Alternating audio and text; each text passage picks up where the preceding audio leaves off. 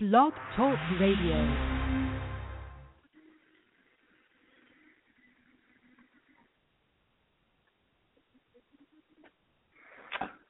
All right. Good evening, everyone. Welcome to the Evening Within. Glad you could join us.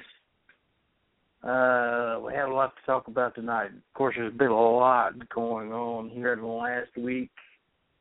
Uh, more than really, I don't even know if we can cover it all in two hours. But uh, just to give you a recap, uh, of course, one of the biggest news stories this week was the Jordanian pilot, which was uh, basically burned to death. And of course, ISIS, being the barbarians that they are, filmed it and then uploaded it to the world to see. And and I assume they're using it for recruitment purposes. For you know, I don't understand who in their right mind. Well, no one in their right mind could possibly, you know, be recruited by such a video as this. I mean, it's most horrendous thing that could possibly be done to any living being, whether they be Muslim, Christian, Jew, animals, you know, it's just unthinkable. Anyway, the name of the Jordanian pilot was Moaz El Kasasabeh. The best I can pronounce it. And uh he was a Jordanian pilot. I believe he was uh, piloting a F sixteen he was shot down by ISIS, from what I understand. Which we'll get to that. I'm still having a hard time understanding how ISIS has that sophisticated kind of weaponry to knock down an F 16. And, you know, if they do, where did it come from? And if they do have it indeed, who trained them to use how to how to use it? I mean, you just you know you just don't run across that kind of weaponry, and then by osmosis, you you know, and granted, granted, unless you you know you trial and error, and you finally you say, oh okay, I'll well figured it out, you know, I no longer have to be a suicide bomber. Uh, but uh, of course, uh, it appears that we do at least have one world leader who's not a world leader pretend, and that seems to be Jordan's King Abdullah, who I don't know if you saw the pictures this morning. He's in his fatigues and he's you know you know macho has his uh, you know, kind of, I mean, it's really based on the photo, he even makes Putin look, look, you know, look a little scrawny. You know, looks like he would get Putin a run for his money. Uh, we won't even bring, you know, our po- excuse me, our POTUS into the picture. We know that uh you know, you got Putin on the one hand, Abdullah on the other, and then you got uh, the president, which I will not name, on the girl's bicycle on the other way, on the other hand. So, you know, it just don't fit.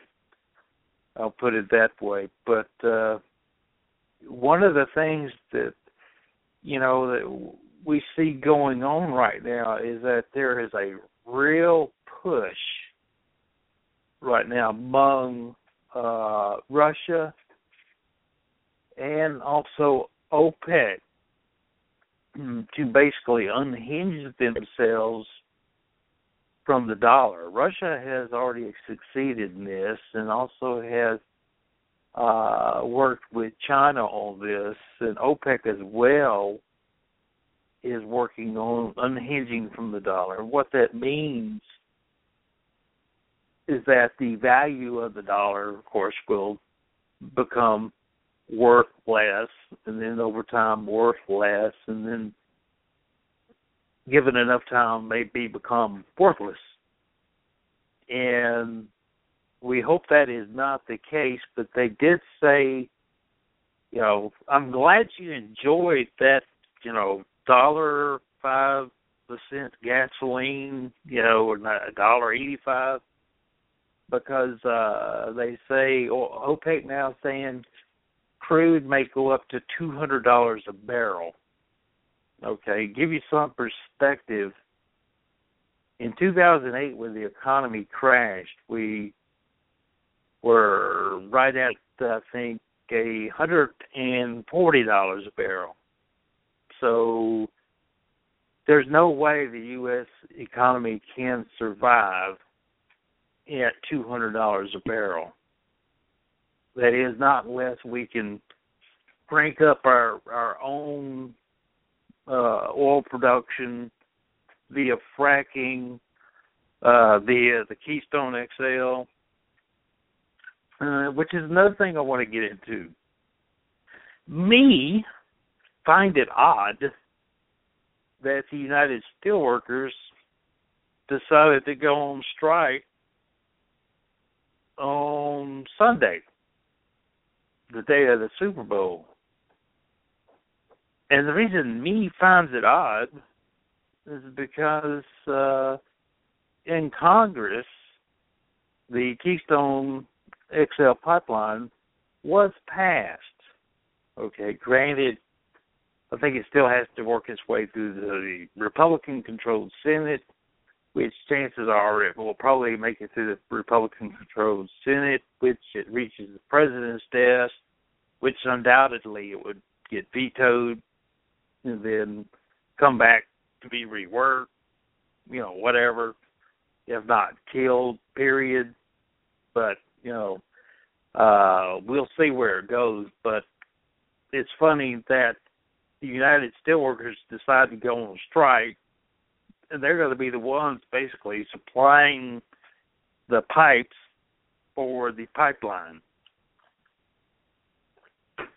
So there's a lot of things going on, I think, in the background that we need to take notice of, and uh, that's one of the things is every time you turn around now, it seems like uh, Putin is kind of, you know, doing a dance, doing a tap dance around the borders of the U.S.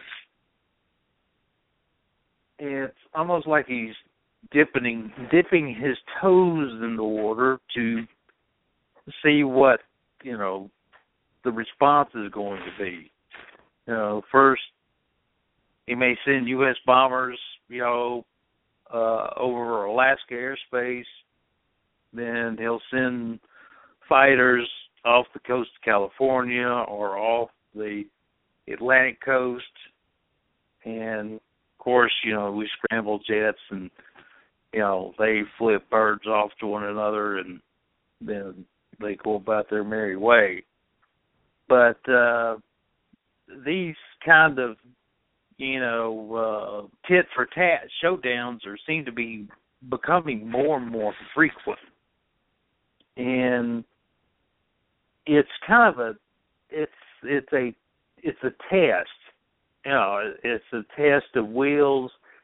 Uh, obviously, Putin knows, you know, that we have a very very uh, weak administration in terms of foreign policy uh, that we have degraded our military in such a way that we have uh, forced our generals, our high command into early retirement, or we've, uh, you know, dismissed them altogether.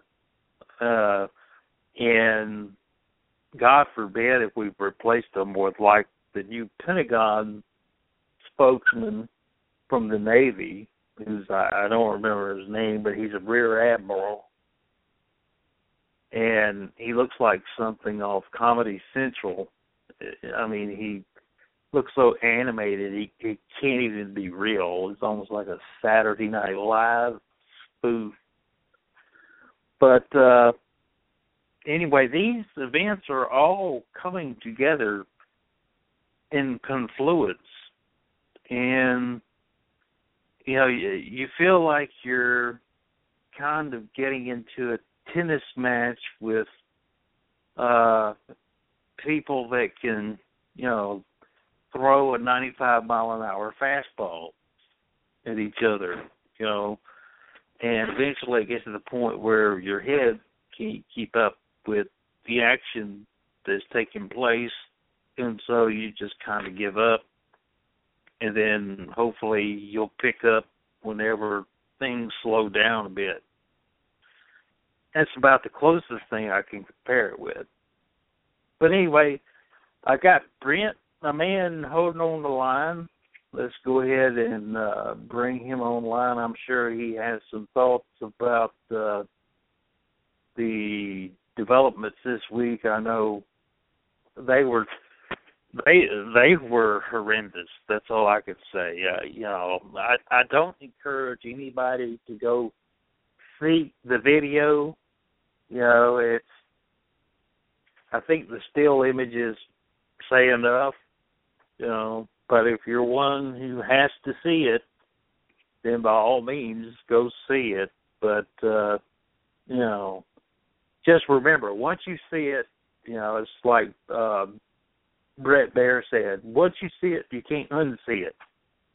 And just like when I watched the heads being severed of Daniel Pearl and others, you can't unsee those images. So just keep that in mind. But anyway, let's go ahead and bring Brent on the line and hopefully he'll tell me I've got audio where I'm not just been talking to myself. So, Brent. No, you sound great. You're coming through very clear, Mike. I can hear you. Oh, uh, about as good as, as about as good as it gets on Blog Talk Radio. well, good. Uh, uh, you know, I'm I'm using. I hate those well, first of all, I understand you got to use smartphone. Which one did you get? You get a iPhone, a Android? No, I got. No, I got a. Uh, it's a Windows Nokia Lumia. Oh, oh. Basically, I just I told my wife go shopping. I had to work on uh Saturday, and she came by the store and said, "Hey, I got phones." I'm like, "Okay, fine." like I said, I mean, I I got I, I gave up my smartphone, uh, you know, about four years ago, and just, uh, and I don't mind not having it, but, I, you know, this time I vowed. I said I'm not going to sit here and play on this damn phone all day like I. But that was back when I'd first gotten on Twitter, first gotten on Facebook. It was, social media was a brand new thing to me. I got consumed with it, and uh finally I just put it down. I was like, hey man, this is this is just too much. You know, a computer's just fine for stuff like that, but but I've just found that that uh you know I'm starting to uh now that I've got the fishing bug I've had it for about the last half a year and I know when it warms up I'm going to be down at the coast doing some saltwater fishing and it's something that I you know I need you know for maps and and uh just make phone calls if something goes wrong and all that good stuff. So I oh broke yeah down that, they've got that sonar app that you can stick it underwater and it'll you know, tell you where the fish are, you you might want to try it. and yeah, I figure I'll use it to to GPS my my good spots when I go down there. I'll get the the longitude and the latitude. I'll I'll know to go because I bought myself. Uh, I don't think I told you this, but uh, about a week ago I, I bought myself a kayak. I found a good good ah. prop and looking looking for a long time for a fishing kayak and and I haven't been in a big hurry because the weather's been so cold and I'm not I'm just not one of those that. I mean, I'll go fish on the bank in the wintertime, but I have no desire to get in the water uh, whenever it's you know 30 to 40 degrees, and so I've been kind of taking my time. But I came across a real good deal, and uh, I went ahead and picked that up uh, last week and everything. So, yep. So you you gonna go kayaking in the Gulf? No, no, I'm not going to go in the Gulf. I'm going to go in the in the channels by you know in the Bay Area. Right, but if I right, a good right. spot, they've got a deal on the smartphone where you can, you know, you can. It's called pinning that spot. You can just drop a pin on it, and and that way I'll I'll know where to go, and uh, you know, because I'm sure I'll, you know, I'll probably be drinking some beer or something, not remember exactly how I got there, so that'll help me. Well, yeah. I hey, believe me, uh, you you might better keep you you know get you one of those portable battery chargers in case Yeah. your GPS runs out while you're you're drinking and drinking your beer, and then that way, if by the end of the day you've lost all juice, you can plug it into your instant charger and find your way back. You know, otherwise be lost in the channels forever. Well, Texas But, Texas uh, law requires if you're if you're on a kayak, you have to carry. I mean, you have to have a, a life vest on board, but you also are required by law to carry a whistle. And so, if I get lost, I'll just have to blow my whistle, and somebody will come, somebody will come and get me. Oh, really? I, I had no idea about that. I mean, Yeah. I just I just learned that yesterday that you had to have a whistle in case from or a, or a blowhorn. You can you can take your pick. yeah, I, I know they got those uh air compressed horns, you know, that sound like a train. You know, well, I'm, I'm exaggerating, but you get the gist. But you know, they're loud enough to you where you could say it sounded like a train. Uh, yeah, but anyway, I wanted. I know you had some thoughts about you know the subject of this Jordanian pilot, and uh, you know I watched Shepard Smith's narrative about it, which is probably about as good as you could get without actually watching the video. And Yeah, Shepard just Shepard Smith. Um, I usually don't watch him very much. I've got. I mean, he's he's just one of those guys. You know, some people just not that I distrust him or anything, but uh, it's just there's something about the way that he does his show that I guess maybe because I've seen everything already. You know, say say I'm off on a Tuesday. By the time his show gets there, I've already I've already been through Facebook. I've already been through Drudge. I've already seen the morning shows you know they're on in the background and everything. So by the time he gets there, I pretty much just kind of shut him off uh, mentally. But man, when I clicked when I clicked on that uh, Blaze uh, link, he did. I kudos to that guy. I mean he he narrated a story without me seeing it about as best as I've seen in, in ages. I cannot remember the last time I've seen a news a news anchor do that good of a job.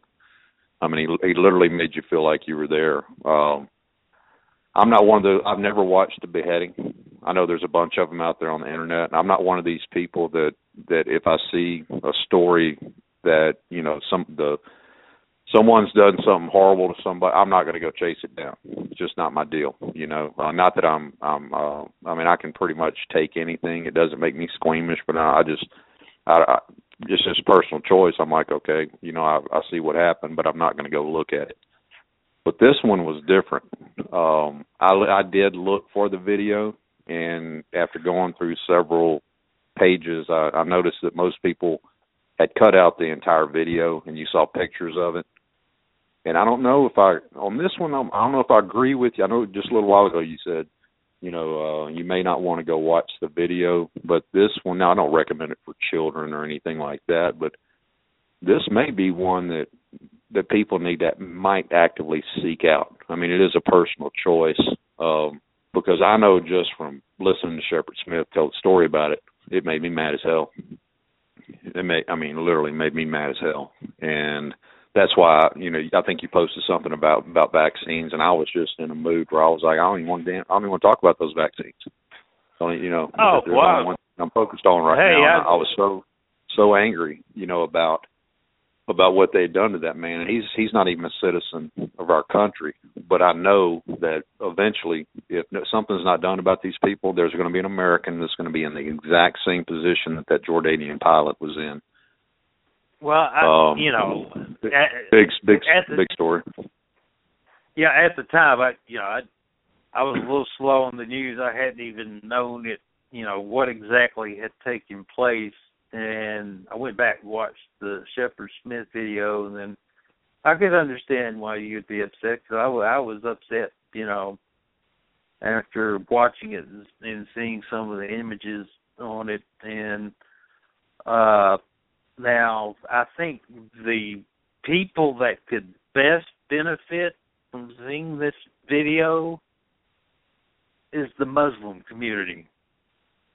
Because uh you know the Jordanian pilot was a devout Muslim and if it's my understanding is that you know a Muslim isn't supposed to uh kill another Muslim you know uh, in the Quran if I'm not mistaken and you know what they did to him goes beyond, beyond barbarism. And I can't believe that there's anything in the Quran that would now I've I've seen some people have a different take on it that in the Quran it says do unto your enemy exactly that that he's done unto you and that the you know the things that they did were symbolic in nature you know of what they had done with their bombings and whatnot.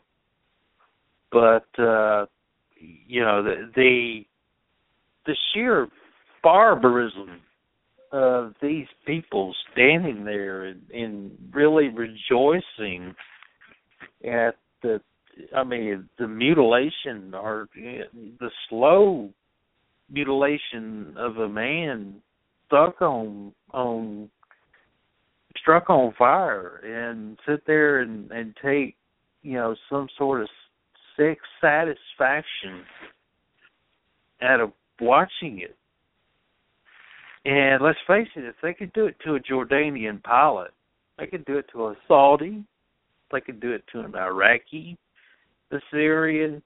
It don't matter. Turkey, Turkish. It, obviously, you know, faith doesn't matter to these people. I mean, uh, they they are a cancer that has to be eradicated. Now, granted, our president will not say that.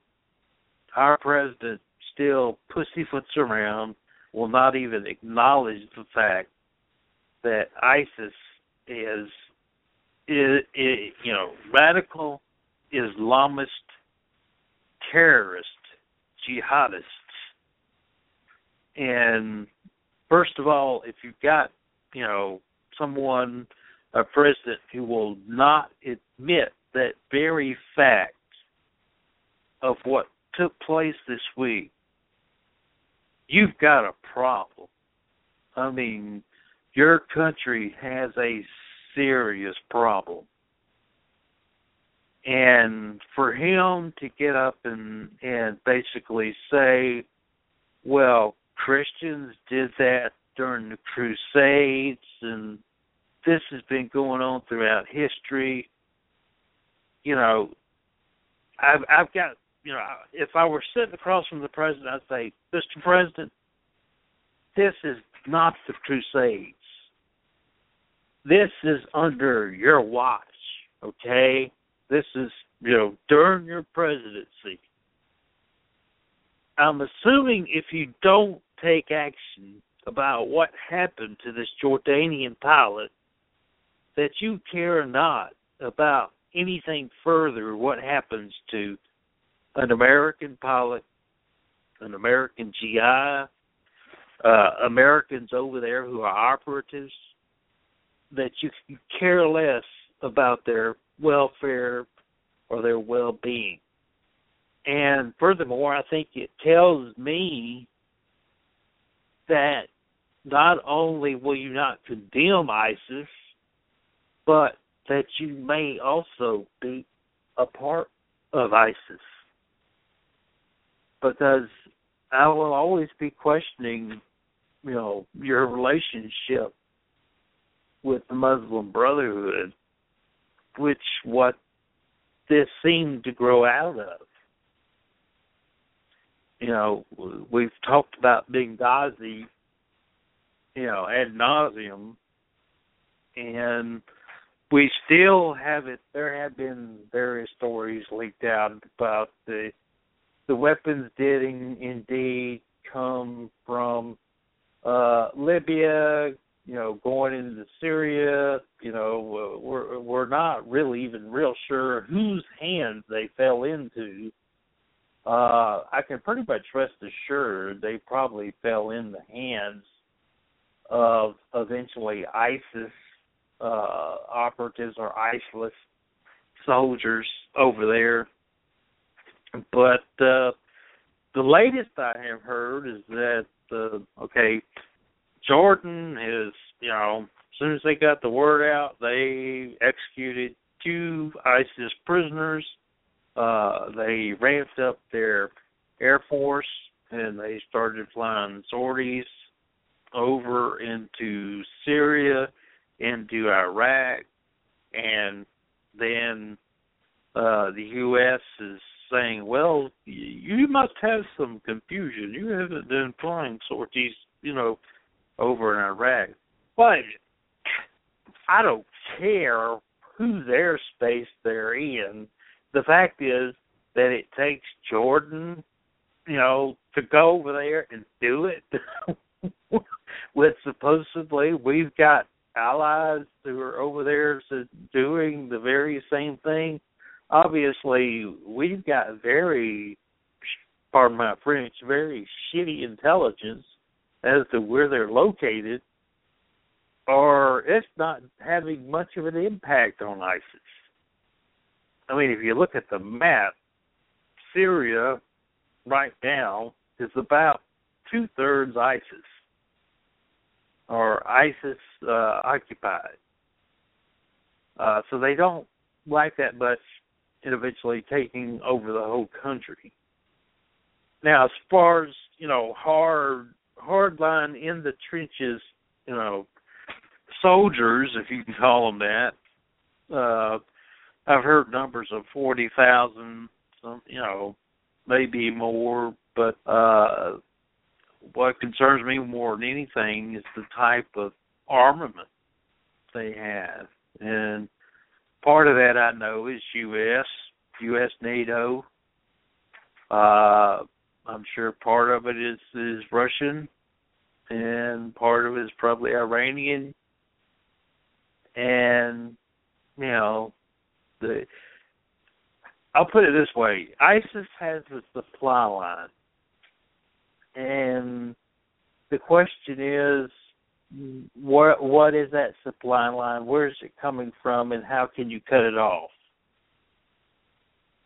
And that's the question that I'm sure King Abdullah is asking, that we should be asking, is that how do we keep ISIS from getting any more sophisticated than they already are?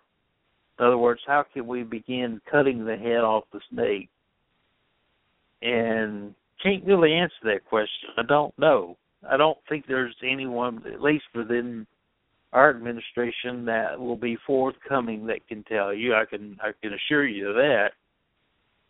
But uh, you know, this is having hey, if anything is beginning to show this this president's true colors, it's this incident that just happened this week. If people don't begin to understand who exactly they've got in office now, then they'll never understand. Because, you know, don't talk to me about Islamophobia. Don't talk to me about all this uh Islamofascism, Islamophobia when you will sit there and watch this being done to the same people you're asking me to brother up to and you won't insist that your president will go over there and eradicate these people? I mean it's obvious that human life means little or nothing to them uh, last I heard, they were crucifying children, burying children alive. Uh, God knows what else. I mean, you know, they they they make uh, the butcher Baghdad in in American Sniper look like a Goldilocks, uh, and these people, I mean, they, let, let, let's face it, they they are the face of evil, and you know, if our president don't step up and at least say, "Hey, we need to stand with Abdullah and follow his lead," that tells me that he has no intentions of eradicating ISIS. It never has had intentions of eradicating ISIS. So, you know, Dr. Frankenstein has created one hell of a monster there, Mr. POTUS. I mean, oh, eh, you know, it, eh, what else could it be? There's no other explanation, you know. Eh, if someone could come up with another explanation, I'd be glad to hear it. Because I I can't come up with another explanation. So, you know, it's it's uh it, it's something else. But the thing too, pardon me, I've got nasal congestion.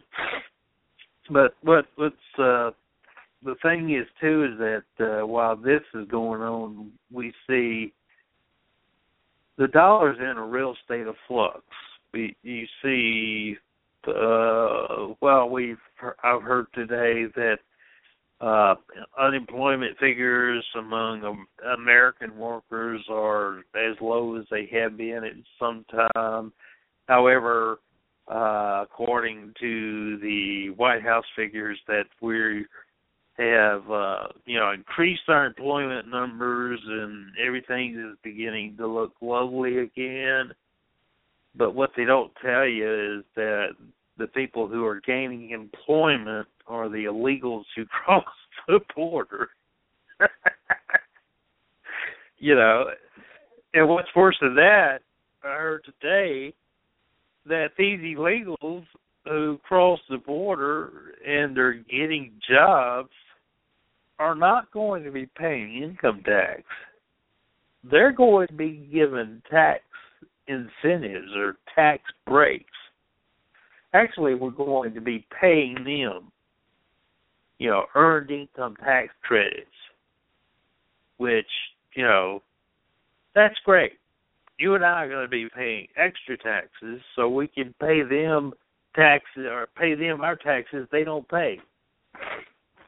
So, you know, it just goes on and on and on with this president. I mean, it it, it doesn't stop, and I would like to think that with the Republican Congress now, that was the everyone said, "Oh, it's going to be lovely. We got a Republican Congress." Blah blah blah blah, which you know, wishful thinking.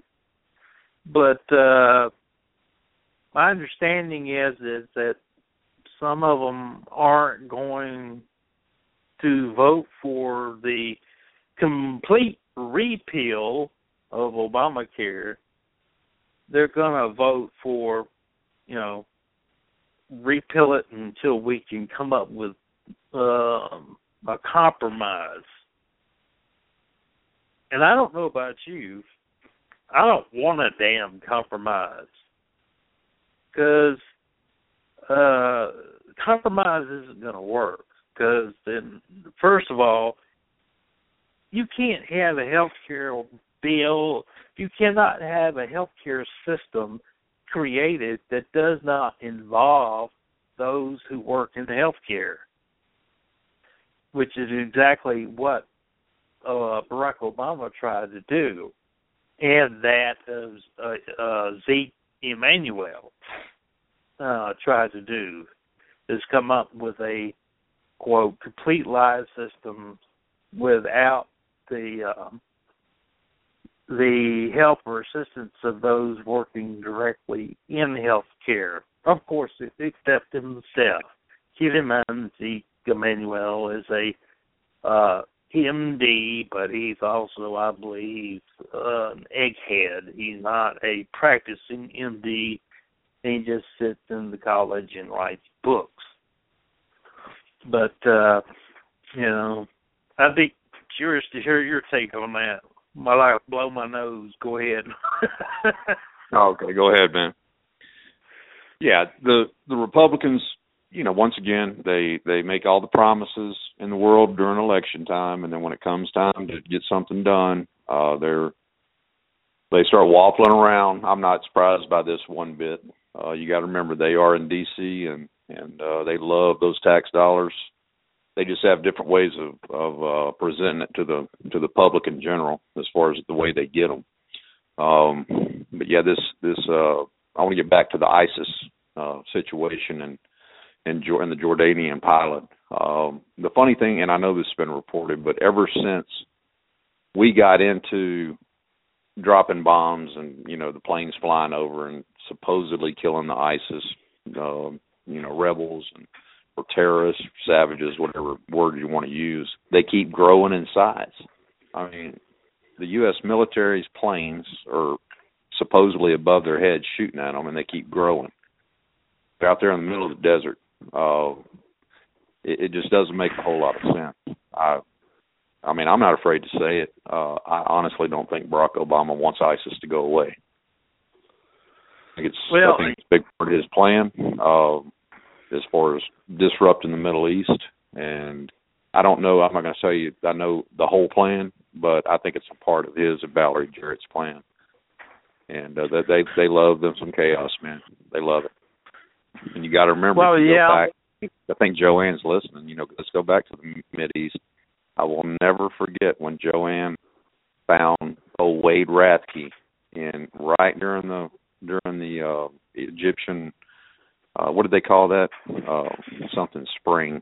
I can't remember the name yeah. of it now.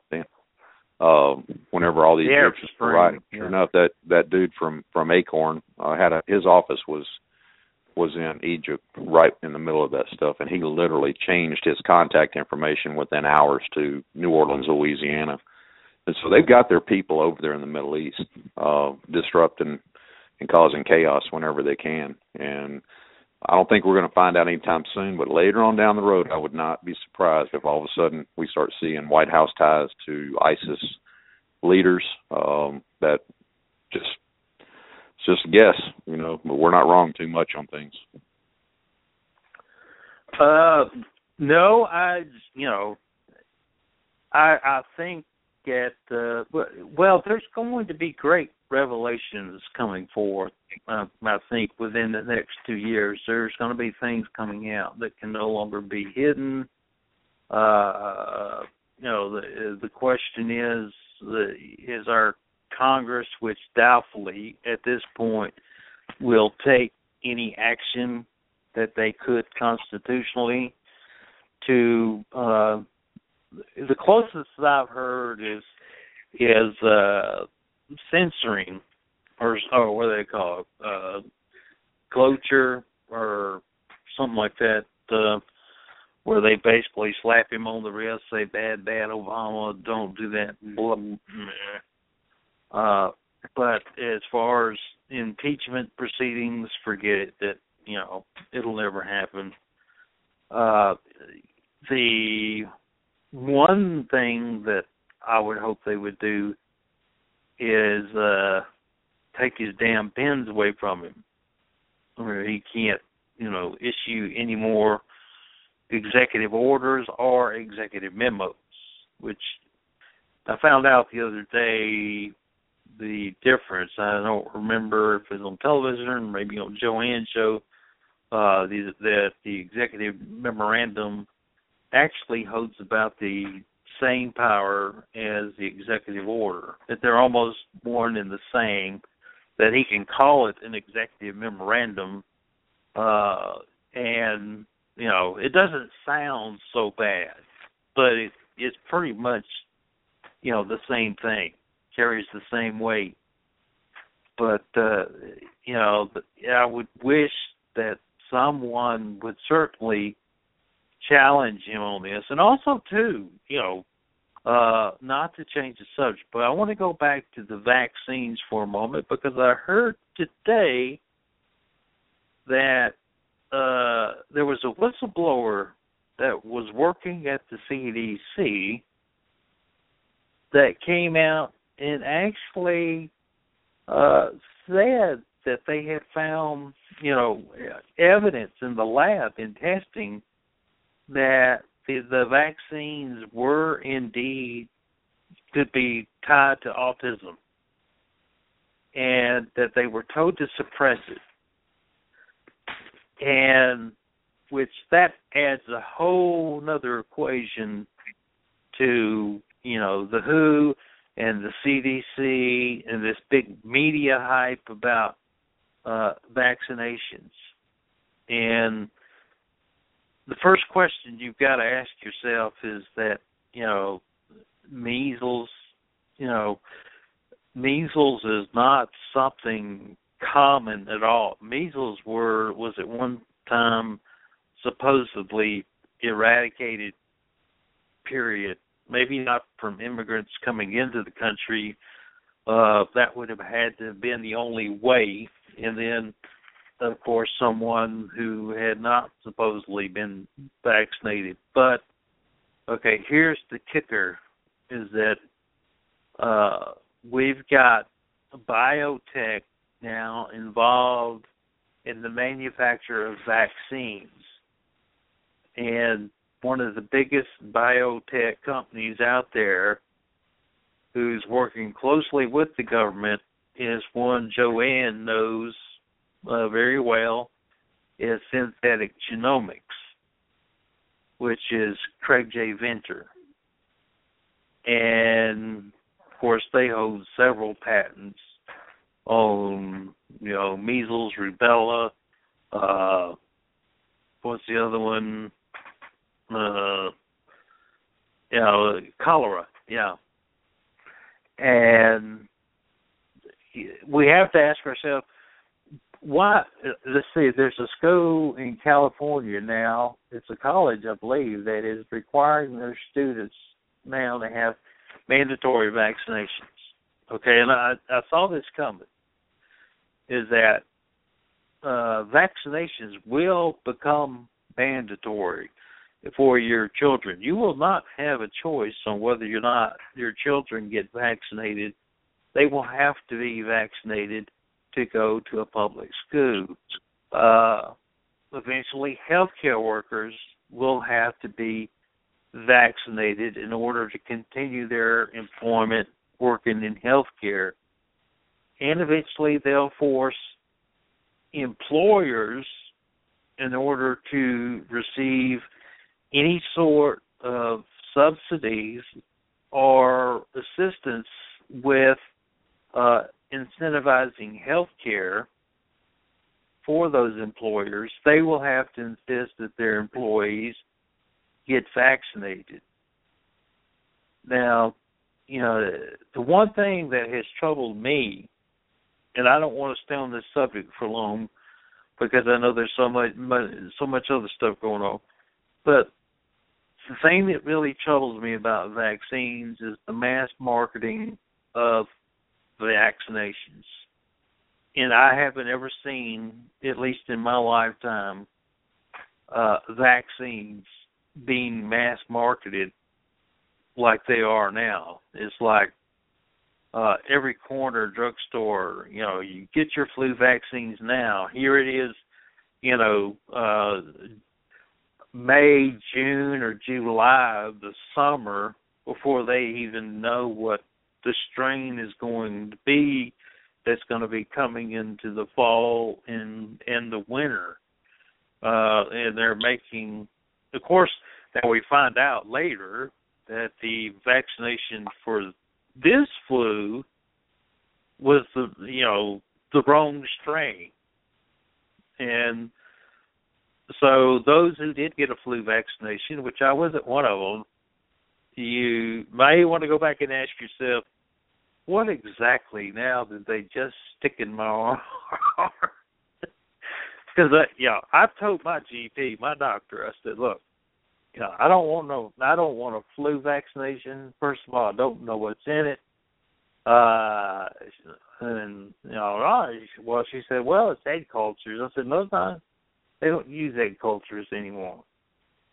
Uh, they're they're using synthetic vaccines, and the you know the same thing. Well, vaccines are going to be synthetic probably from now on. Uh, but here's the kicker. Uh, it all goes back to Bill Gates and because Bill Gates and the Gates Foundation is very much uh, involved with this vaccination program, and it goes back to his TED talk about overpopulation versus vaccination, and you know vaccinations in uh, developing countries, and at the same time overpopulation. So you can't have it both ways. You you can't be promoting vaccination on the one hand and saying, well, we have overpopulation on the other. It just don't it don't mesh. It, it's a it's it's a paradox. It, it, it's two opposing sides in the same argument. They just they don't come together. And you know that was the whole thing about you know the vaccines, and I saw the government getting involved in that. That is when I got very concerned about that was where they were going to go. That was the next step was uh the mandatory vaccines. And that is coming, I can assure you. It just has to be the right epidemic, the right pandemic, uh, let's see, the hive mind, which one night we'll have to discuss uh, the hive mind, uh, psychosocial programming, get into this, you know, neat, good stuff about behavioral modification and, you know, psychosocial behavior and how they use uh, different instruments and elements to create groupthink. You know, in other words, if I can influence with it, if I could throw out uh, enough panic to the masses, and then tell them I have a magical cure over here that will a secret elixir that will prevent you from getting sick, then chances are you're going to jump right on board, if not for yourself, but for the sake of your children. And you're going to go ahead and, you know, take the plunge and let them do it.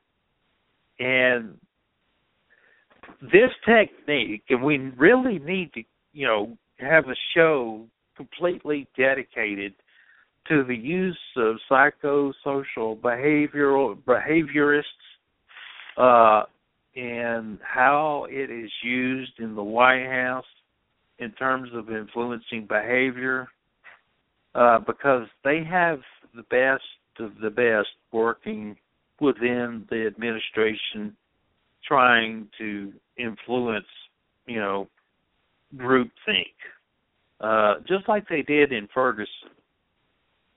You know when you have that uh, basically pillaging of in Ferguson, which started out with uh, you know basically just a few, and then uh, yeah, it started out with uh, a few comments from the mother, and then just enough to cause tensions to escalate, and then the father got up, or stepfather got up there, and said, you know, which he still should be held liable, in my opinion. You know, burn the bitch down, burn the bitch down, quote unquote. And, you know, that's exactly what they did. They burnt the bitch down. Uh, but you'll never see anything come out of it. And come to find out later on, the governor of Missouri uh told the guard to stand down. In other words, the guard was not deployed when uh you know the officer uh Wilson, I believe was his name, was was acquitted. So they knew there was going to be potential civil unrest. Matter of fact, found out later that uh Soros had thrown money into these groups uh that were promoting civil unrest. So in a way, maybe not to the same extreme, but we have our own ISIS here in the United States, but you know we can't say it's of the same kind of what we have over in the Middle East. At least not yet. But I can assure you what they have going on in Europe now uh, will come to the U. Matter of fact, it's already here in the U.S. It's just it hasn't reared its ugly head, and we probably got factions in. I would say every mosque, at least one or two radical individuals who would be willing to carry out such heinous acts.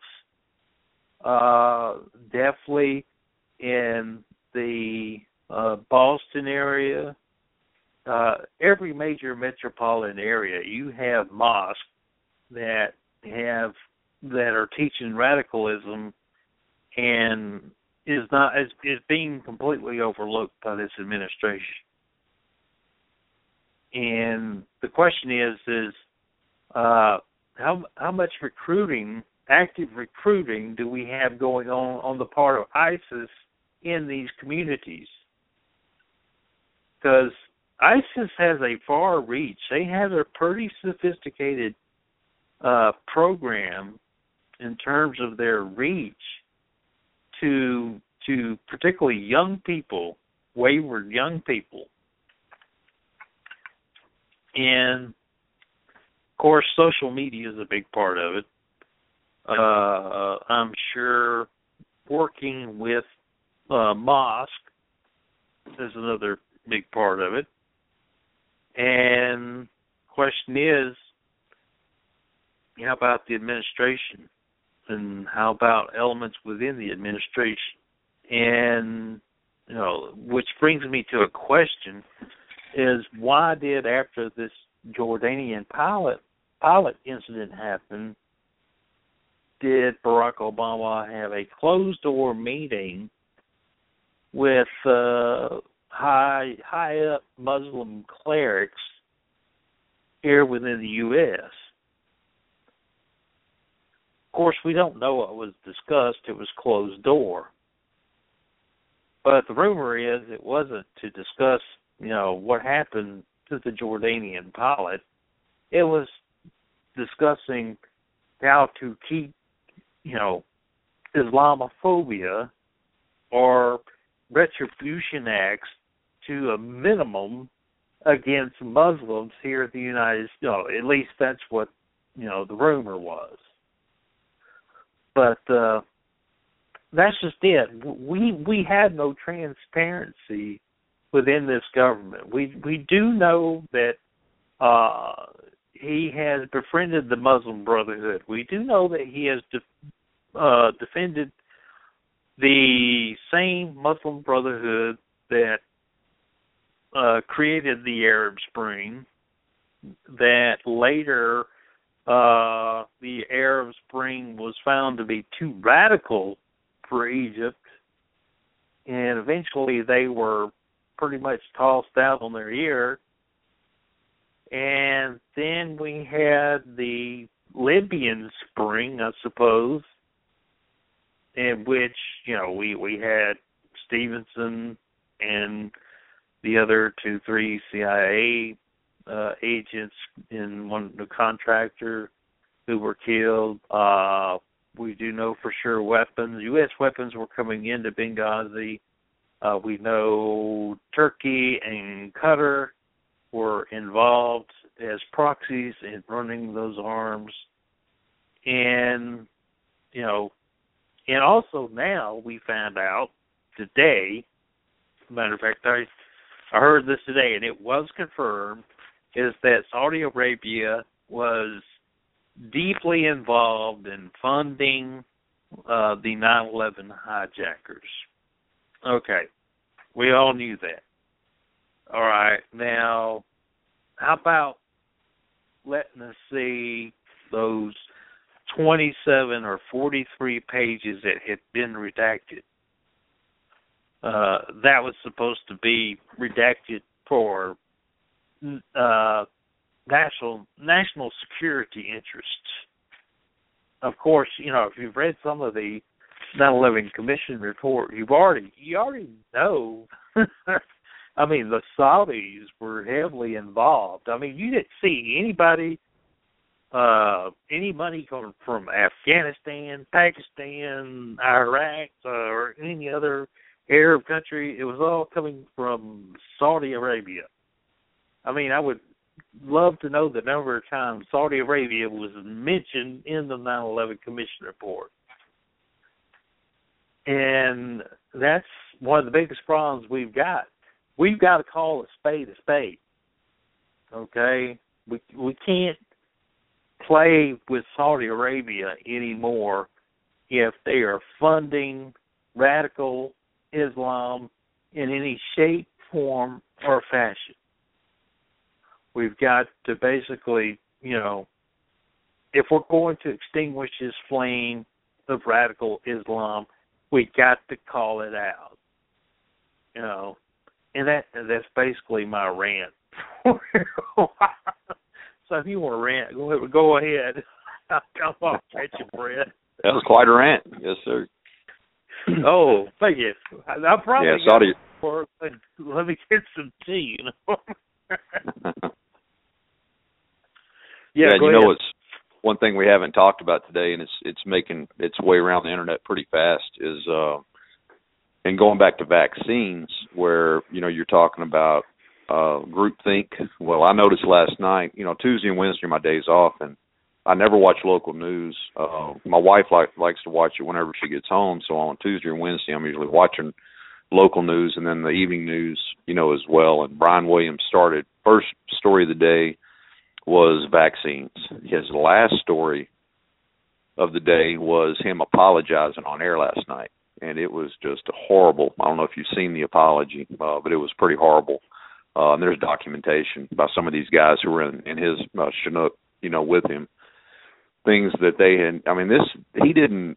You know, I mean, I know you and I never believed this, but he, there was no way he misremembered because these guys over the years have been calling him out on a regular basis, and they've got the documentation to prove it because they're getting tired of him talk, telling the stupid story over and over. But uh it's just kind of funny how he makes his apology the very last thing before he goes off the air, but it's the main story today, top of the news, and that's a you know, Brian Williams is considered amongst the elitist liberals the best of the best. You know, if you really think about who they think in their own minds is the best anchor out there, I think Brian Williams, you know, is probably the choice. Uh, you know, in today's news, and that guy is a complete idiot now, and the internet is just flooded with with. Uh, I mean, some really funny things, uh, but it's pretty sad that that you haven't even. I mean, that guy should be fired right now there, there's no doubt. I mean, you're that big of a of an anchor man in in the news world, and you continue a lie for over a decade, and you get and your cover's blown. No, you need to be gone because all all credibility is now gone. But that's not how the liberal media works. They protect their own. They will circle the wagons, and I honestly don't believe that he's going to see any repercussions at all uh, through this. What do you think? No, I I, don't think anything happened because of it. Uh, you know, unfortunately, I wish that it would simply because, uh, you know, he certainly. Uh, I mean, on on the basis of those troops that are over there in the field alone, the fact that he uh, misrepresented NBC News, he misrepresented him, himself, and he also misrepresented the men and women in uniform. So, uh, you it's upsetting to me that Brian Williams would you know, be willing to go any further based on. Oh, okay, look, it's like what I was heard today. Someone was talking about. You can't if if your helicopter was shot down. I mean, yeah, it, it, it's not. You can't put that into the fog of war. Now, if you were, if it's if this was your, like Chris Kyle, if this was your third, fourth tour into Iraq, uh, you spent maybe all in all, you know, two or three years over there on deployment, maybe four. Uh, you can't, you know, you you can honestly say that details get lost in the fog of war because your exposure may have been so much there was so much stimuli going on that you couldn't recall specifics. I mean, let's face it, when you're running for your life, you know, or running for cover, uh there's certain details you don't tend to notice. But in this case where Brian Williams said that he was in a helicopter that was shot down, you know, basically uh sensationalizing a story in which she was involved. I mean, it was the exact damn same thing that Hillary Clinton uh did where is it uh Croatia she did the exact same thing right. remember when she said she got off the helicopter and uh she started having bullet bullets fly you know all around her and uh how unsettling that was. Well mm-hmm. uh for Brian Williams to be you know to have any respectability as a journalist number one it has to be accurate. And what called him out on it which you know that that brings me to another point. Like i said we've got so many things coming at us at different angles and uh we've got this net neutrality thing that's been tossed around and you know, I hear one one minute they're going to take a vote on it. Next minute, you know, I hear that uh they're still discussing it. Then I hear they're going to take a vote on it. Uh, you know, I don't know what to believe.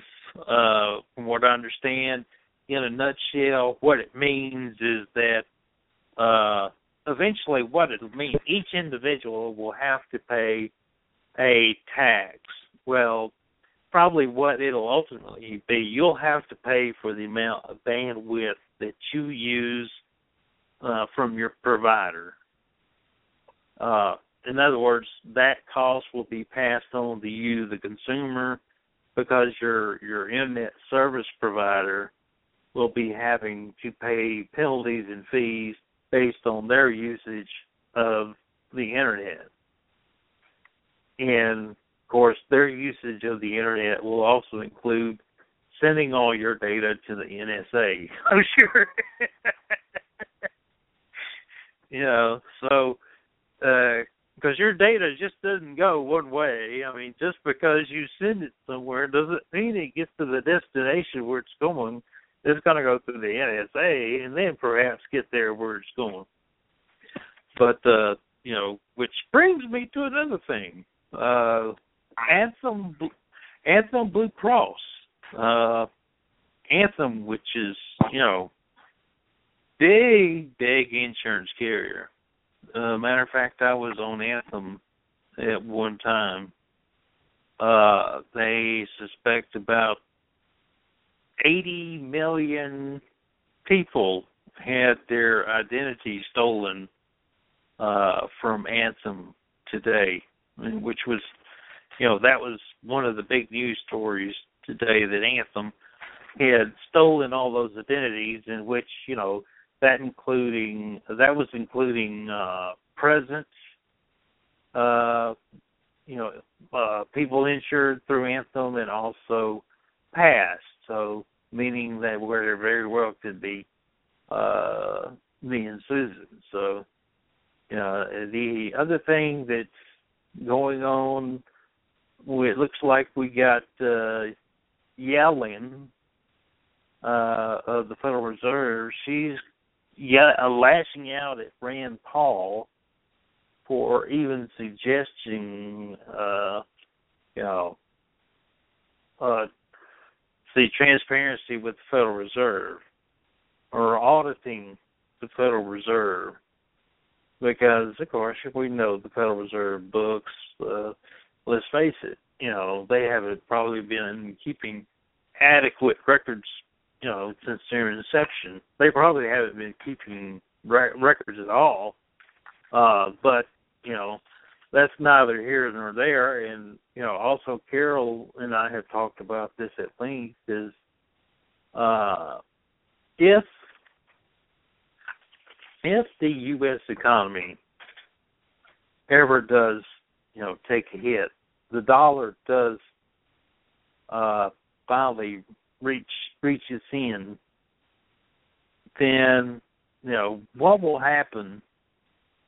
And granted, I think this will happen first is that uh, the Federal Reserve will no longer be needed, and here is how I think that's going to play out. Uh, the Federal Reserve, okay, Congress will vote for the Federal Reserve to be audited. Okay, they're going to find major misdoing, you know, every reason in the world to uh, abolish the Fed. Okay, meaning that now the Federal Reserve has been abolished, which now potentially and probably will turn over uh, control to the IMF. And we had said this for some time that when the Fed goes, the IMF will step in to take its place. Now, uh, the IMF, as well as uh, China, Russia, Brazil, uh, India, I don't know uh, necessarily how much Brazil, but India, the BRICS countries have been buying tons of gold. Uh, simply because they know that the next economy is not going to be based on the value of the dollar, but it will be based on the value of gold, something intrinsic in value. So, meaning that the dollar is going to be left out in the cold uh where we're you know we have all this now and we have all this paper in circulation uh what's going to happen if Yellen before then if she and David Buckner also verified this that if Yellen raises interest rates just just even a fraction she raises interest rates. And you know all those all that money starts rushing back in to the system and now you've got more money coming in than you have goods on the shelf so immediately that that creates you know deflation and inflation uh, in terms of goods and services. And that's one of the points we tried to make when, you know, gas was a dollar eighty five a gallon, uh, you know, dollar ninety four gallon that uh goods and service were not following it. In other words, don't start celebrating until you start seeing the price of milk go down, till you start seeing the price uh, produce and eggs and everything else go down, uh, then you can start celebrating. But now with the steel workers, particularly the refineries going on strike, meaning that raw crude now coming into the states cannot be refined. Uh, you could be looking at, uh, you know, very easily five and six dollars a gallon of gasoline in a very short period of time, depending on uh, what goes on with OPEC. But uh, you know, it, and it again uh, tells us that America, you know, screw screw screw all these sun solar panels and wind machines and surf machines. I mean, you know, the technology's not there yet. Granted, in 10, 15 years, they'll they'll probably be able to do what Tesla envision is, you know, pull it out of thin air. And I'm sure somebody will come along and figure that out and uh you probably you know won't even have to depend on utilities or utility companies. Uh it's kind of like 3D printing. You know, uh 3D printing has turned the world upside down in terms of its capability. I don't I don't know if you've ever have you seen the 3D uh Springfield 1911 pistol? No, sure have. Well, it is man, it's awesome because it's totally made out of hard cast aluminum or a steel. In other words, there's no dyes you don't have to take molten metal and pour it into a die to to make the bore and the casing. And but it's you know made with a 3D printer and it is a completely working model that looks identical to what you can buy on the shelf and was made with a 3D printer. And with that kind of technology, I mean, now imagine what that does for, you know, and you know, every every other piece of metal that you can think of replacement parts or uh inventions potentially that you could do with 3D printing that can uh, basically print out cast iron without having to have dies created to make them. Uh, it it changes. How much are those? How much are those 3D printers going for? I really don't know a whole lot about them. I mean, I've seen things here and there on the internet. What's what's the price? Well, the the commercial models can run anywhere from ten to twenty thousand, but you know we're talking about big machines, and the retail ones can run anywhere from uh you know I think eight eight hundred to maybe two to three thousand depending on what you buy now. Uh some of them have uh you know replicators, which what they'll do they'll do a a 3D scan, you know, 300 or actually 180 degree scan of the object you want to replicate, and then it will print out that object as it was scanned. And what it does is it creates, you know, if you're familiar with uh, AutoCAD or any computer aided design program where uh, you use models, uh, for instance, uh, gears or camshafts, where it shows the working parts and you know you can break it down. Uh, it's the same thing with this type of technology. You you work with models. Matter of fact, there's a website that has uh, nothing but models that you can go and download and you can probably print to your heart's content. You know, if you got the money to pay for the resin because it takes a very hard cast resin uh to do it. What it does is it it melts the resin, uh, then you know forms the design based on the the model that is being printed,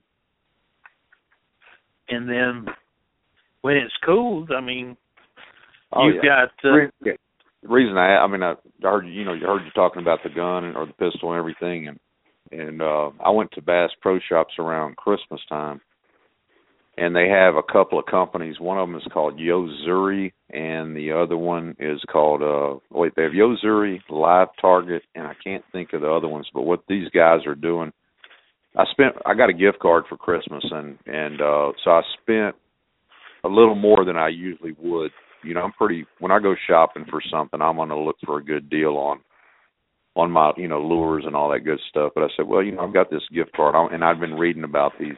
They're uh they call them 3D holographic uh shrimp, 3D holographic minnows. But man, Mike, you ought to see what that what they can do with these lures. I mean, I paid I think the highest I paid was thirteen ninety nine for one. It's a shrimp. Uh it's about four and a half inches long and it's made by a company out of Japan, and they use that 3D technology. It's about as close to a, to a real shrimp as I've ever seen. It is absolutely just beautiful, and I can't wait to throw that thing in the water. But I was curious how, how much I was curious how much those printers were, you know, because I'm going, oh, might be able to want to learn some technology now if I can make my own. But ten to fifteen grand, Well, that's a lot of that's a lot of lures. well, no, that's take it for money now keep in mind keep in mind now it it's it's a new technology and Okay. as it gets uh more popular the the price will become cheaper and cheaper Yep. and and within the next five or ten years i mean they're already printing prostheses out you know as far as uh ears you know arms legs you know for amputees uh Right. but it will be eventually where they can print out organic material you know for the replacement of a hand you know with uh with all the working parts Right. Right. and then potentially can uh and this technology I'm talking about, you know, how far in the future is it? It probably isn't as far in the future as you might think, because uh, you know it, we're technologically we're at a period in in time where things are going to be moving so fast. You know, you know, uh, you're familiar with that guy Kurt uh, Weisel, is I believe is his name. He's the uh, art, heard of it. artificial. Okay, he's the artificial intelligence uh, lead at uh, at uh, Google, and he says probably within the next five to ten years that artificial intelligence will, you know, get to a point where uh, machines can uh, basically learn themselves to where man is not even needed. You know, on in other words, jobs will be potentially totally taken not by immigrants but by technology. In other words, the whole paradigm of you know how we uh, do business, exchange goods and services will change uh, where uh, human beings are no longer no longer needed. You'll need technicians, yeah. You'll need people to program and plug in all this, you know, AI material into these machines. Uh, I mean, really, it's the Terminator scenario potentially coming to life where the machines get to a point where, you know, why do we need man? Man, we no longer need man any longer. They're they're just getting in the way. I mean, they're inferior. you know. And I wonder. If, I wonder if, if they're going to take over my my uh, profession, which is sales. I wonder if people are going to bitch at the robots and tell them tell them their sob stories well, it's uh, well, call, well, automobiles, automobiles will will.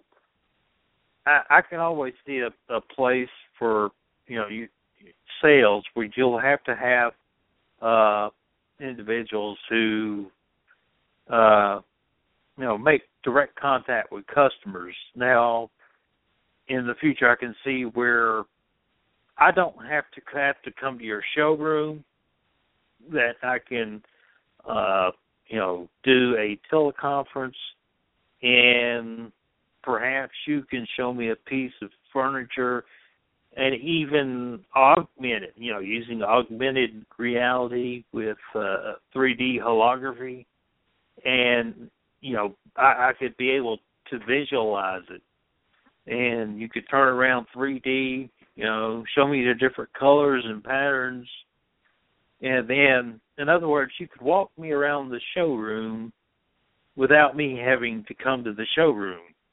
Right and I see that coming in the very near future. Yeah, that Yeah. that technology. Yeah, that that technology is pretty pretty far advanced. You know, as compared to some other some other uh, technologies. You know, as far as the Oh, 3D uh, imaging of heck, when did when did Tupac come back from the dead and and have his concert? That was what three or four years ago. Yeah. Well, it, it's uh that they call that augmented reality where basically they can uh they can project a 3D holographic image that looks as real as the subject being there himself. Uh, as a matter of fact, there's a couple of speeches out on YouTube. One with Richard Branson, and I hate to say it, one with even Al Gore. You know, the environmental whore. but uh, you know, it's it's fascinating technology. They, matter of fact, they even have apps on iPhones that make use of augmented technology where you don't have to have any sort of special glasses, anything like that. Uh, but you can interact with augmented technology, you know, looking through your video uh, of so basically your living room floor and you can see a dinosaur running across it or whatever. And it's it's wild stuff. Matter of fact the uh at Beck at the the Blaze studios they did a 3d arama uh basically living history. It was a, a totally living history uh, diorama where you were on the ships, on the amphibious ships when they landed on the beaches of Normandy. And when those gates opened, you were actually one of the soldiers who were getting out on those gates and you could or on those uh, on that gate when it opened up you could look 360 degrees and look beside you in front of you you know you could hear the the shots go by and you know see people getting killed beside you and supposedly it was so realistic that you know had experienced that, it it may not be recommended for you. You know, it's kind of like same scene that was in Saving Private Ryan, except uh, you were you were living it to some degree. Right. But uh, you know, technology is is is going to run away with us, and I mean, you know, it, it's going to run.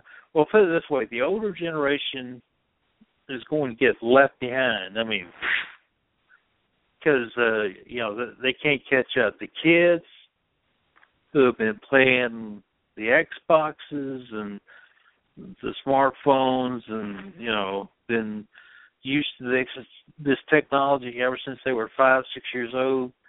Uh, they'll never, they won't have a problem adapting to it. It's it's just going to be the the elderly that will have a problem adapting to. I mean, it's getting to the point now you can't even uh do billing transactions or payment transactions unless you do them through the computer. I mean, and I'm not saying that's true with everybody, but a lot of them are trying to push their clients into uh, making payments through the computer as opposed to sending out paper statements with postage. Simply Right. because, from a cost uh, standpoint, it's it's so much cheaper. But uh, you know, Yeah, I'll tell you, my buddy uh back home, he coaches uh boys baseball. He coaches there. He coaches baseball, football, soccer. Uh he's got a couple of I think I know one of his boys is 9. I think the other one's 10 or 11 years old and he was having a little fundraiser back home. And these little kids, man, they're some good ball players. Uh man, they just they kick butt and and uh, so he had a little fundraiser deal. He put it up on Facebook and I said, "Well, Bobby, I'll send you I'll send you some money. Uh, just you know, private message me your your uh, address, and then I'll send you a check. Well, I went to write that check, and I looked to see the last check that I wrote.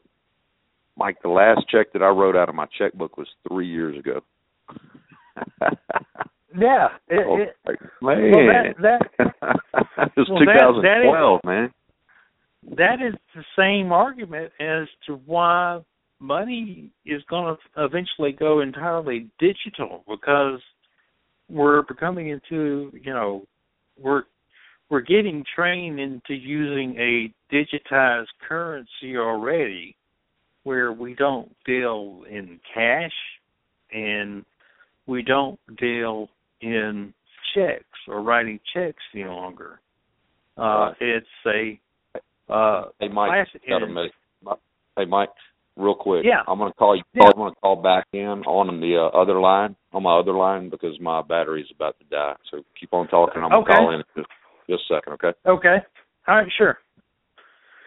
But anyway, as we were going to tell uh, Brent, is that we're getting to a point that uh, the technology is changing so fast, and I think this year most credit card carriers are going to be introducing the EMV chip, which is uh, the next step for the next generation of, of a digitized currency. So, you know, the the you, you had your mag strip, you know, before, and uh, they say the digitized chip is going to be used to prevent, of course, credit card fraud.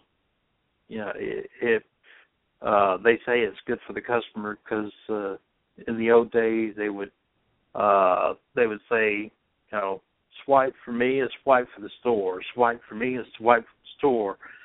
In other words, all you had to do was have uh, you can buy a card swipe on eBay for ten bucks, plug it into your phone, and swipe it into your account. You know, if you are a retailer, I, I don't advise you to do that. Uh, but I mean, there are some people who have actually done that. uh, where they, what I was saying, Brent, is where uh, the retailer, you know, behind the cash register, when they go to make a swipe of somebody's credit card, they've got the swipe on their iPhone, and then they've also had the swipe, you know, of course, on the cash register. So they do a, a swipe for transaction to me, a swipe for transaction uh to the merchant, to the store. Right. So you know, it's it's not uncommon, and now you know they they did have the uh RFID, which you know uh the thing about the RFID, RFID has a transponder. Okay, a transponder is nothing more than a, a transmitter, and it transmits data. And what would happen is that people would have a device or laptop, uh, and they would walk within, you know, close proximity to an individual, and they could basically sniff out your credit card information through RFID without you even knowing it. You would have no clue it ever happened. and next thing you know, they've stolen your identity, they've stolen your credit card, they've you know pretty much wiped you clean, uh, especially your debit card. Uh, you know, credit cards you can dispute now, and usually uh, not be responsible. Debit cards, you know, different story. You, you're gonna have a hard time with a debit card. But uh, the uh, now they've got the RFID proof casings or wallets that you can use that will uh, block RFID from being transmitted. Where, say, like if you're tra- good advice if you're traveling in an airport, it is a good idea to have one of these RFID blocking devices for that very reason is that there may be someone sniffing out, you know, your RFID uh, strip or if RFID is actually built into your card. And uh you'll you'll know if it does, like if you go to Hardee's and you just touch your card there's that little black device that uh, has like a wireless symbol on it and it you don't have to hand it to the cashier. And it just makes the transaction right there without anyone handling the card, uh, then you you've got RFID on that card, and RFID is the next generation. Matter of fact, RFID, uh, one of the biggest problems they have had is the transponder uh, generating, you know, cancer in mice and uh, they haven't quite come up with a way with safety features for RFID as far as implantation into individuals, but it's coming. Well, that, did you see that company in Sweden that has successfully done that?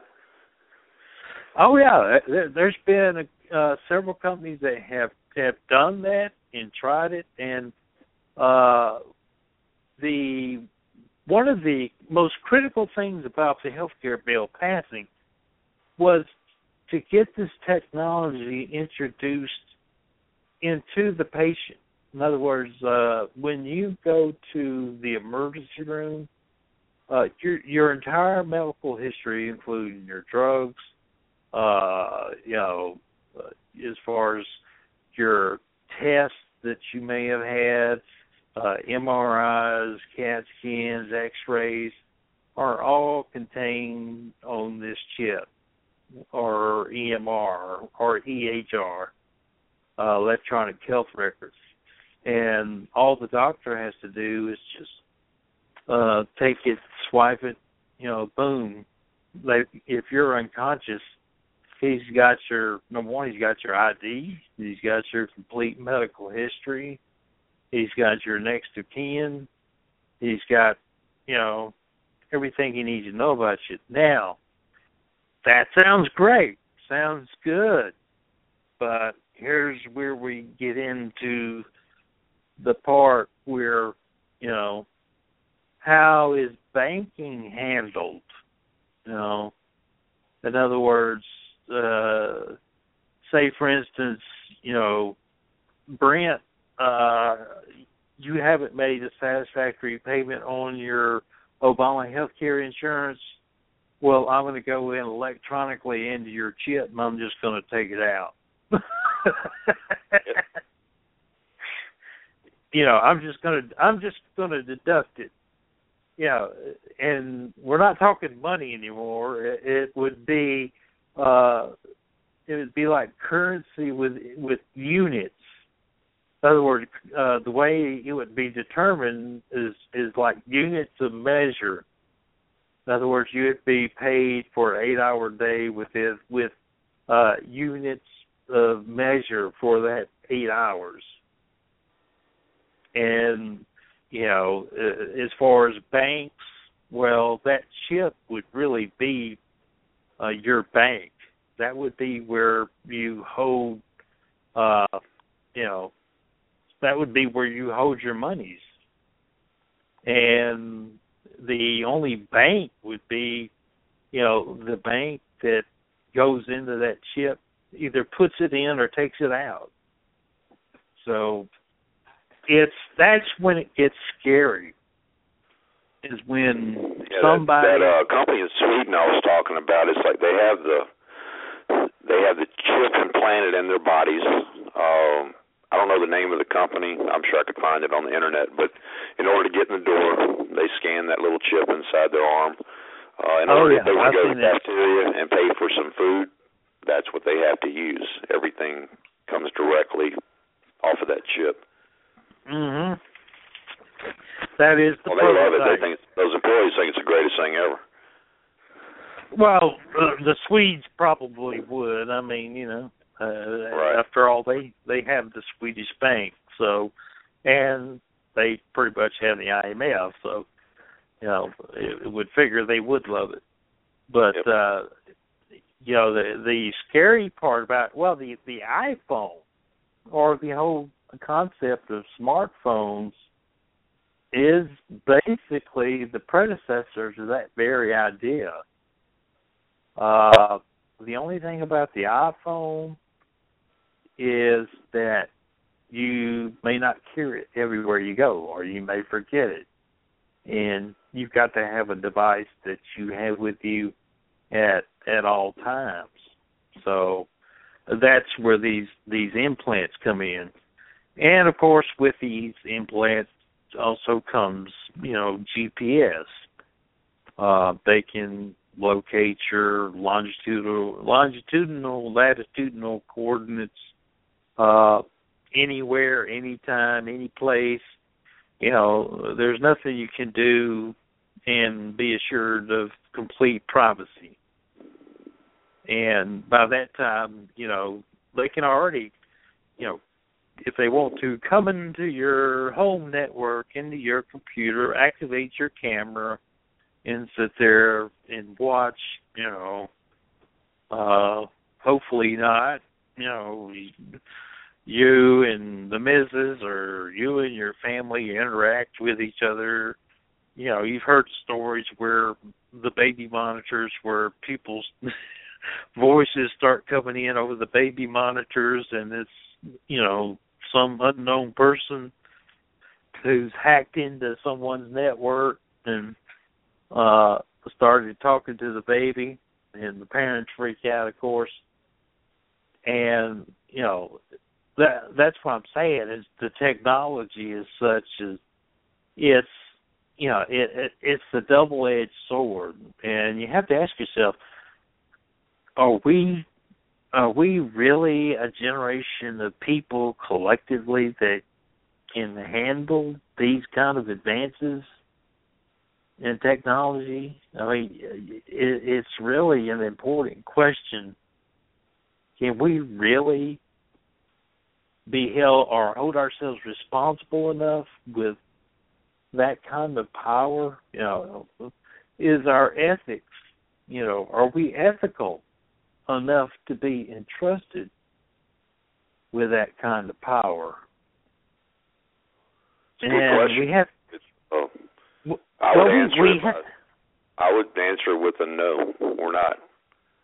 Just because Well, of the I- uh, uh, the lack. There's there's a, there's just such a lack of true caring about people in in certain in certain areas. You know that I think it, I think it would work in work in certain areas. Uh, other areas, no, I don't. I really don't.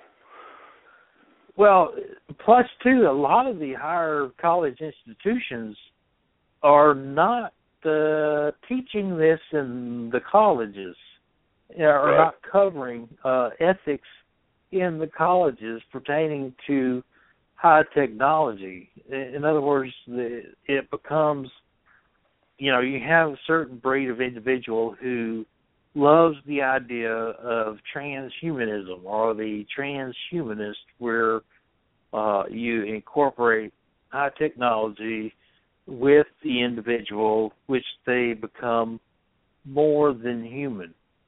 And they they they are some of the ones they look forward to this technology and I've seen interviews with some of the people that are behind developing it, and you know they they would be asked a question where, you know, like the uh, dealing with quantum physics. Okay, for instance, uh, where they're they're crashing neutrinos or electrons together to create neutrinos, and you know the, they'll ask them about aren't aren't you concerned about perhaps creating a wormhole? Do you know what the effects of this may be? And they'll they'll just look at them and say, Well no, not really. Then why are you doing it? And they'll look at them and say, Because we can. you know, because we can't do it. it doesn't matter what happens. It's just because we can. You know, it's it's just like uh cloning. You know, if they decide to clone uh, a, a baby or an individual, it's you know it's because they can do it, and you know, and now it's to the point. Well, okay, here here's probably one of the biggest developments that is actually in the works now, and they haven't got it perfected, but I can assure you, probably within the next ten years, it will be completely possible. Is that they will be able to uh, insert a device and be able to download all your memories, all your life experiences, all the knowledge that you've accumulated within your years, and then upload it as data into a computer, into a computer database. And uh, say, for instance, you want to go and find out, uh, you know, you want to learn everything that Stephen Hawking knows about uh, particle physics. Well, you can go download the contents of his brain and then pretty much have all the knowledge that he has of particle physics. I mean, you know, and it's the same if you watch The Matrix, it's the same type scenario is where you basically can be plugged in, uh, be downloaded, and then uh, once you have the knowledge into your brain, then you know, voila. But we we always get back to the to the question: Are are we uh, ethical enough? Are we uh, moral enough as creatures to to handle or deal with this technology? And I'm with you. The answer is no. I mean, we're we're still dealing with barbarians over in the desert who like to cut people's heads off and then strike them on fire. So, would you entrust that kind of technology to these people? you know, I don't think so. But yeah, it's interesting um, how uh, Barack Obama is wanting to he's wanting to do a nuclear agreement with the Iranians. And uh Yeah, I heard about that. That, sure that falls into exactly what we're talking about. Well, it you know, it, it's a, a 180, which you know nobody is really, can you know, nobody really gets to ask turd hit a hardball question like that. You know, isn't that a 180 degree turn to what you said about the Iranians having capability of nuclear arms? And you know, first it was because of their uh, need to produce nuclear power, and now it's you know, well, it it would be okay for the Iranians to have a nuke or two, you know. We don't have a problem with that. And you look at their history over in the Middle East, well, first of all, you're talking about a government that's a completely total theocracy. I mean, everything they do is dictated by uh Sharia, and you know they're totally uh Shiite, and you can there can be very radical extremists, you know, and so they don't have the reputation for being uh, necessarily a peaceful people, and they don't. They always have the uh, well. Plus that their their uh, Messiah is the twelfth Imam, and that's their goal is to bring about chaos to hasten the twelfth Imam. What better way to do that than, of course, the nuclear warhead, or to facilitate a nuclear exchange?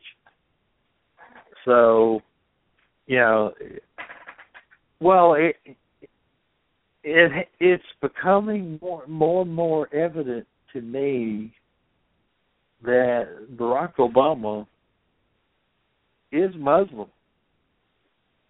I don't think it can really be argued anymore. You know, I, I see the talking heads, they will go around it, in between it, but they will not say what I just said that you know, considering everything, you know, that has happened and what he has done and said, I really have to start thinking he's a Muslim. I mean, they will not bring themselves to say that. And I find that striking. Very interesting, huh? Yeah, uh, you know, because I, I can, I cannot come to any other conclusion that he is a Muslim. I mean, just based on his uh, his his response at the the uh, the prayer breakfast, you know, and basically saying that religion has always we've always had extremes in religion. Uh, it never mentioned the word terrorist or radical Islam, and brought up you know the Crusades and the Christians and and it's like you know, dude, you're in the wrong time period. You know this this isn't the Crusades. We're we're way beyond the Crusades. I mean, the the Crusades required that it was mano a mano. You know, at least you know it was sword against sword. It was you know, it was either you, you fell by the sword or you lived by the sword, and it just it makes no sense to me. I I can't figure it out. I know that uh everybody on Facebook knows it. I mean, I think everybody on Facebook now will come out in the open and say, you know, Barack Obama is a Muslim. But the mainstream media, uh cable news media, even Fox News, they will never come out and say Barack Obama he's Muslim. There's still some saying, well, he's a Christian. Well, he hasn't proved it. I mean, he's done some things to very to highly suggest that he is not Christian. I would say one of the first is uh uh where was the speech that he gave where he covered up the crucifix and uh it was more or less a it was like a was it Notre Dame uh it was like a religious you know college or institution but I can't remember which one it was but he he like covered up the crucifix and anything referencing Christianity and it was very bizarre. Like you know, why is this guy doing this? And if you look at the pictures from the second, well, this is a controversy. I got in the controversy on another forum. Uh, there's the photo of him in the second inauguration, and he's got his hand on uh, what supposedly is two Bibles Okay, the first Bible, of course, being I think George Washington, and the second Bible is said to be that of Abe Lincoln's. But it also looks like too uh, the first or second volume of Thomas Jefferson's Quran. Uh, you know, it looks very similar to that. Now, Keith Ellison did take his oath on Thomas Jefferson's copy of the Quran. So, uh, it it's weird. I never could determine though if that was the case. It may have been Martin Luther King's Bible. I do not know. But uh, looking at the photos and the approximation of the size of the of the book and the condition, it sure looks similar to Jefferson's uh, Quran. And you know, then of course everybody says, "What's well? What's Thomas Jefferson doing with the Quran?" You know, and then they, they don't know uh, history about. Well, Thomas Jefferson was the first American president to have to deal with the Muslims. so, in order for him to deal with the Muslims, he had to understand their faith, and uh, and that's where we had the confrontation with the Barbary uh, pirates. As a matter of fact, that's where the uh, Marines came from. Uh, where and they would wear leather uh, leather protectings around their necks. That's where the leather neck came from. You know, from getting their heads sliced off. But uh interesting stuff and I and yes I do believe we're we're living well we're reliving uh the 30s and going into the 40s again. And we're in the preliminary where things start falling apart and it's going to fall apart very rapidly and it's going to catch a lot of people off guard and all I all I can do, and I know there's Carol. Carol would certainly agree, and there you may agree, and there's others who may agree, is that uh, you know we're we're coming to a conclusion of this chapter. Uh, only question is, I I have no idea of what the next chapter is going to look like, what it's going to have for us. You know, uh, I wish I did. I know. I can tell you this. I think it'll be, you know, life changing for all of us. As far as what we know and what we're used to, and you know, it. uh and I think too, it's going to change the the paradigm of what we believed to be true is uh, we're going to be shocked that you know what we have been told all of our lives uh, was not true. Which I know you understand that because we talk about it on this show uh, every uh, every week. Uh, you know, those who we're closest to on Facebook, they understand because uh, they also talk to us a lot about it. So, but the message is really for those who may not understand or know exactly what we are dealing with and what the confluence of events that are taking place are going to lead up to. And again, you said it in the beginning, it's chaos. And all I got to do is read a little bit about Dugin, um, the professor over in in Russia that's you know very high up on uh, Putin's advisor list, and you'll find out a little bit about uh, chaos and chaos, uh, a little bit about chaos magic, about what it is and how the Soviets may be, you know, using it today. Well, actually, they may have been using it all along, and we just didn't realize it. But uh, it's going to be interesting.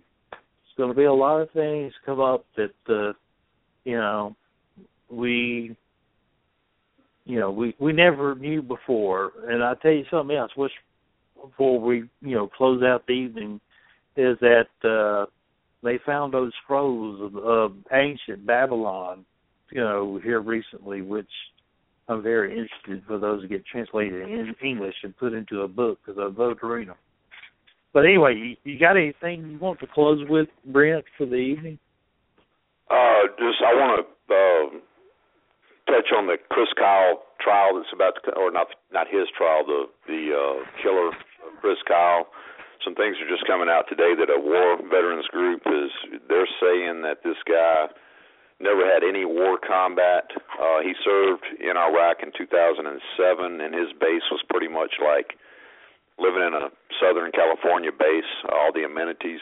And they're saying that there's no way in hell this guy had PTSD and there's also some allegation. Everything is just now starting to come out, but there's also some allegations that uh, he somehow he made a phone call to his dad and was talking about how the uh, Iraqi prisoners were being treated there at, at his base, and uh, didn't like what he saw. So that's something that's developing right now, and I think we're going to hear a lot. I got my information from the Blaze. It's on there if you want to go take a look at it, but I've never heard any of this until right now, where the jury selection is starting to. Uh, be held in uh, it's being held in Stephenville, Texas, which is not too far outside the Dallas Fort Worth area. Yeah, I, I, I, a matter of fact, I saw that uh, just before I came on the show. I, I glanced at that article, so uh, we'll definitely be keeping up with that trial and what comes out of it because it. Uh, who knows? Whatever this guy may know, may lead back for instance, the Bergdahl. You never know. never know. Yeah, because I, I've but, pretty much my my feeling all along has been, look, if a if a guy's in really bad shape due to war, uh, PS, you know, PTSD, and maybe he was out of his mind. Uh, I haven't been, you know, an advocate of, you know, the death penalty or like, you know, I just it's something I don't even really like to think about, to be honest with you. Uh, that one of our own killed one of our own. But if this this turns out to be, you know, keyword being if. Uh, I like to get the facts before, you know, forming a, an opinion. But uh, this was it really surprised me that this is just now. We've had a long time, uh, you know, since Chris Kyle's death up until the trial. That's that's starting now, and uh, it was surprising to me to see this come out. So we'll just have to see what happens. Yeah, yeah, it was for me too. Well, all right, guy. Well, enjoyed it, and uh, hopefully we can I'll try to be working on getting getting us a guest next week. Uh if you can get the other guy from Open Waters uh, talk to him and see okay. when he might be interested, that'd be great too. But right, uh anyway anyway, Brent, uh enjoyed it. You have a good weekend and uh don't shoot a hole in your kayak. All right, man. All right. Take it Good easy. night, brother. We'll see you next week. All right, bye bye. All right, bye bye.